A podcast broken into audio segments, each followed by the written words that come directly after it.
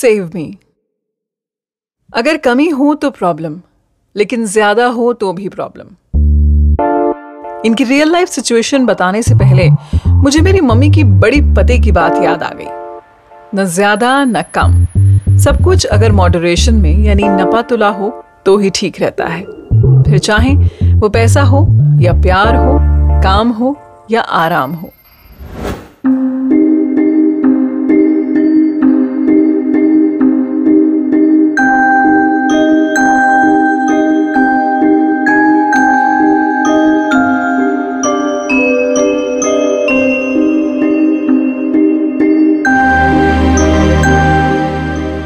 ये है recreate with me podcast real life stories real life solutions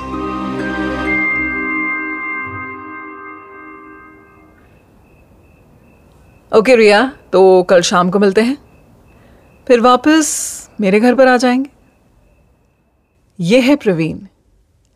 एक नई डेट की प्लानिंग करते हुए। प्रवीण और रिया हाल ही में एक डेटिंग ऐप से मिले हैं। इससे पहले दोनों सिर्फ़ एक बार मिले हैं। एक और मुलाकात। बातों से थोड़ा समझ आ रहा है कि date night is going to end up in hookup that is sex Praveen ने रिया को रात को घर बुलाने का प्लान किया है। जैसा प्लान था, वैसा ही हुआ। डेट वेंट वेल दोनों वापस घर आए। रोमांटिक इवनिंग दोनों के कॉन्सेंट से date night and then they had sex तो फिर प्रॉब्लम क्या है?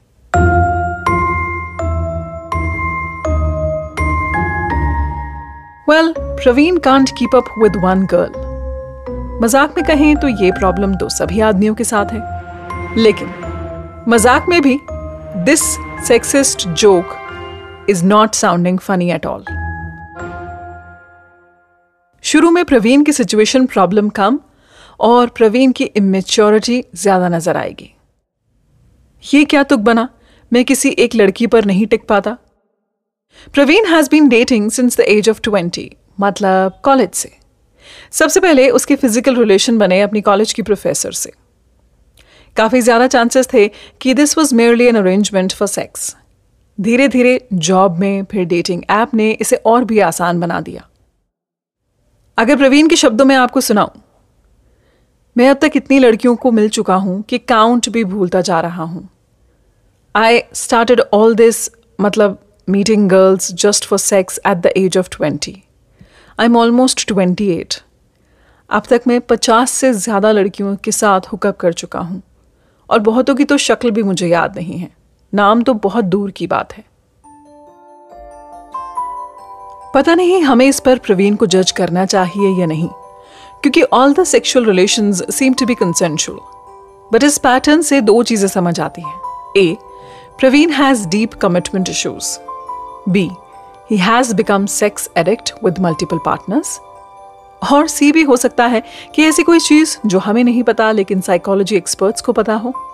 लेकिन अब प्रवीण इस पैटर्न को तोड़ना चाहता है। मतलब उसे यह समझ आ गया है कि something is not right hence he is asking for help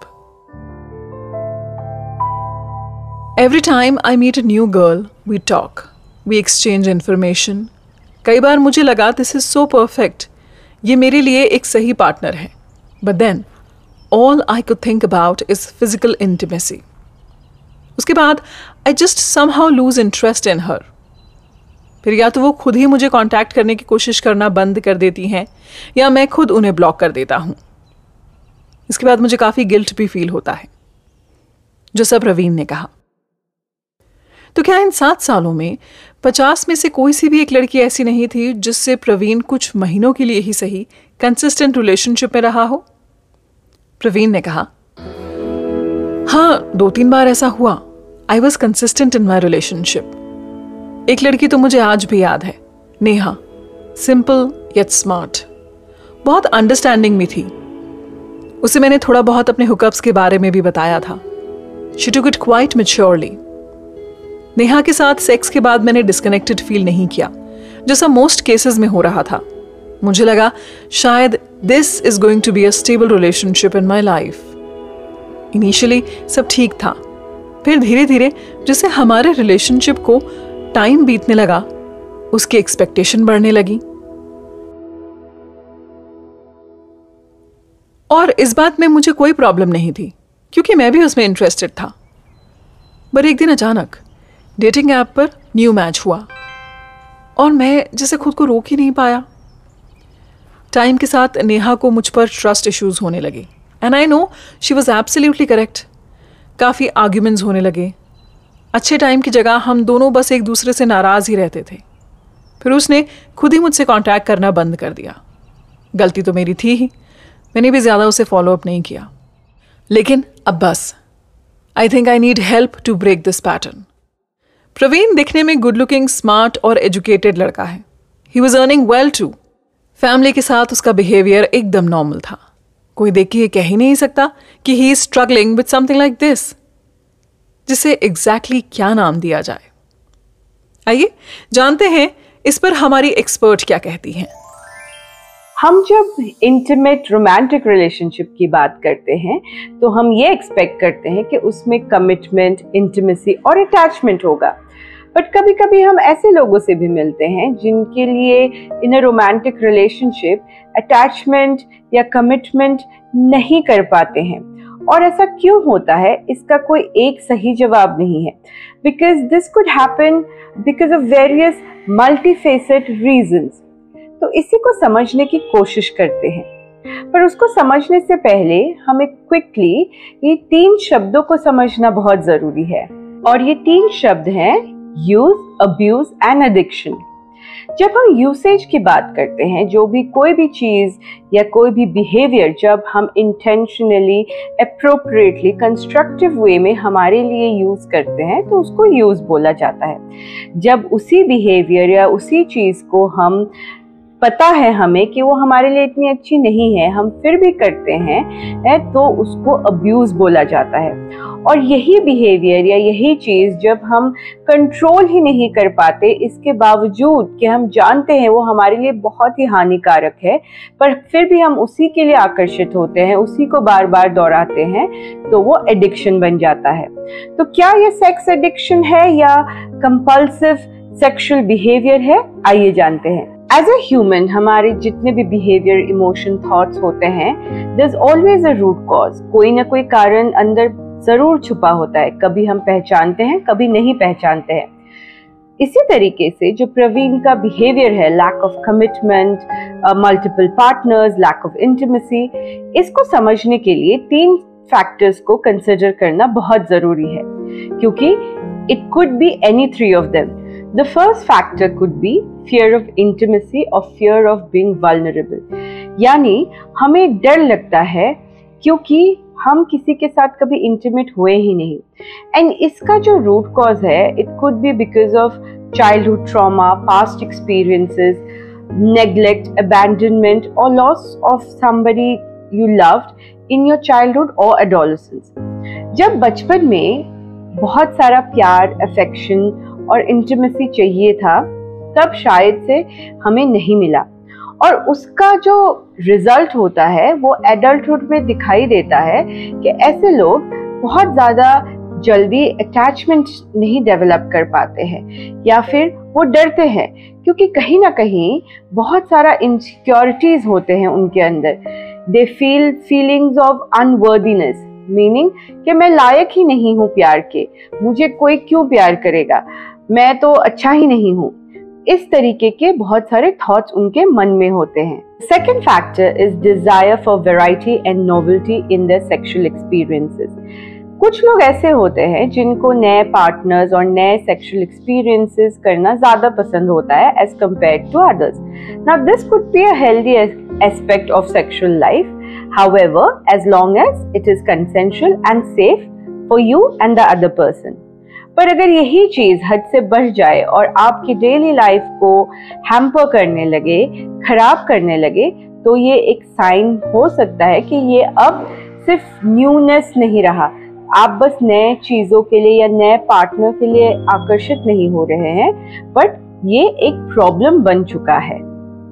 That brings me to my third factor the third is compulsive sexual behaviour और in simple terms like most of us know sexual addiction ये मैंने आपको पहले ही कहा था, कोई भी चीज़ या बिहेवियर यूज़ अब्यूज या एडिक्शन तीन फेजेस में होते हैं। Sexual experience is a very important part of intimate relationship but जब आप वैरायटी ढूंढते ढूंढते या नए लोगों को के लिए या नए एक्सपीरियंस के लिए आकर्षित होते होते इतना बढ़ जाए कि वो आपके डेली लाइफ को, यानी आपके पर्सनल प्रोफेशनल और सोशल लाइफ को हैम्पर करने लगे। And that is all that you can think about and you are not able to build any healthy good intimate relationship तो इसको हम सेक्शुअल एडिक्शन मानते हैं। अब क्या साइंस है कि किसी को या प्रवीण को सेक्सुअल एडिक्शन हो सकता है? This four signs will be seen if किसी को सेक्सुअल एडिक्शन है। The first sign of sexual addiction is अगर आप कंटिन्यूसली एंगेज करते रहे सेक्सुअल फैंटेसीज एंड थॉट्स में which start hampering your daily life because that is all you can think about and your work, your personal life is getting affected, then it could be a sign of sexual addiction.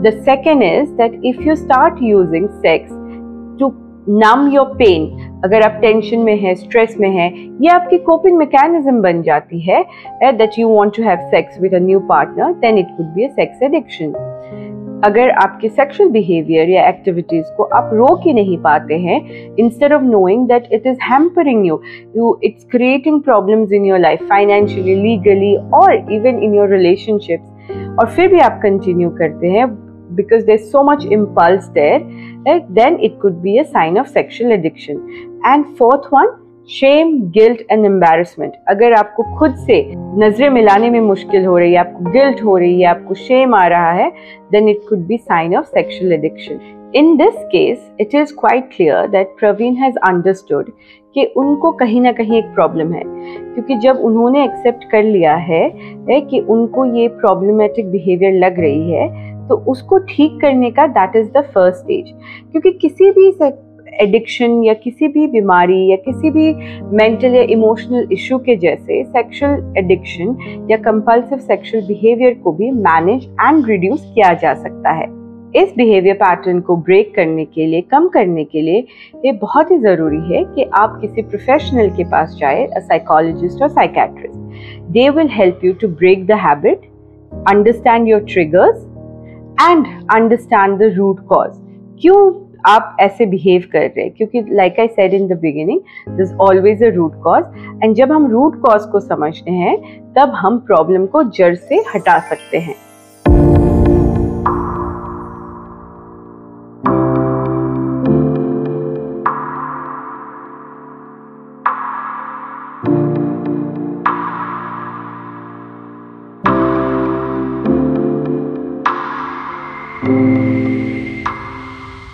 ये है recreate with me podcast real life stories real life solutions flying paper के expert के साथ session book करने के लिए details मैंने description में ऐड कर दी हैं।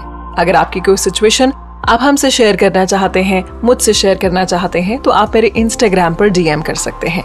उसकी डिटेल्स भी मैंने डिस्क्रिप्शन में ऐड कर दी है।